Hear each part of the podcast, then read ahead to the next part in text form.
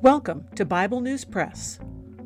Our goal is to discuss biblical faith beyond cliches and buzzwords, whether such words are religious or political.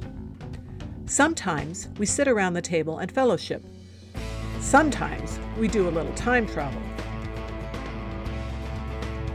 It is all part of our journey with our Abba Father, who has given us the key to life. We do it with Jesus, and we do it together. Welcome. Hello, I'm Laura. I will be reading Hosea chapter 6 from the World English Bible. Come, let's return to Yahweh, for he has torn us to pieces, and he will heal us. He has injured us, and he will bind up our wounds. After 2 days he will revive us. On the third day he will raise us up, and we will live before him. Let's acknowledge Yahweh. Let's press on to know Yahweh. As surely as the sun rises, Yahweh will appear. He will come to us like the rain, like the spring rain that waters the earth.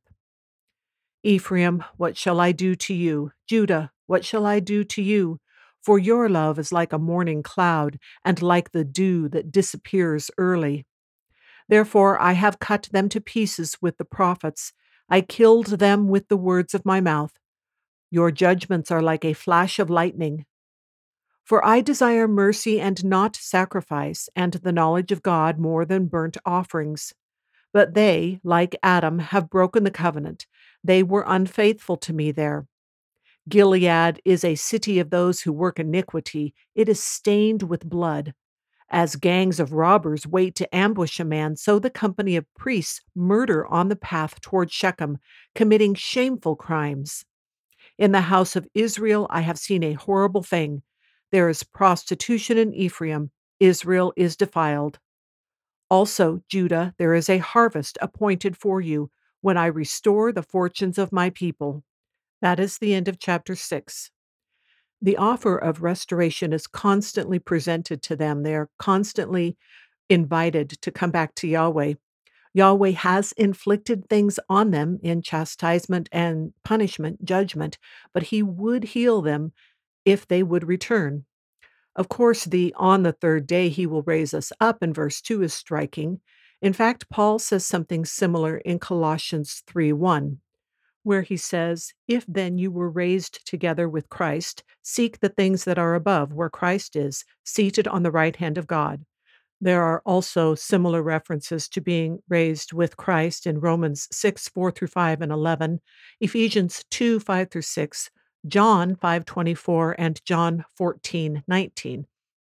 These all speak of us passing from death to life through Jesus Christ. If they would seek him, he is faithful to appear and refresh like spring rain, as it says in verse 2. But contrast this with their love, which evaporates quickly, easily, and early, so they are judged. The moments that the nation did have of returning to God under good kings were brief and infrequent. The last sentence of verse 5, which is, "Your judgments are like a flash of lightning" in the World English Bible, seems like it might be a comment by Hosea. The King James Version phrases it as, "Thy judgments are as light that goes forth," though a couple of other versions, such as the Christian Standard Bible and Young's literal translation, make it a statement from Yahweh, indicating the correlation again between light and truth in judgment. Jesus himself quotes Hosea 6:6 in Matthew 9:13 and Matthew 12:7.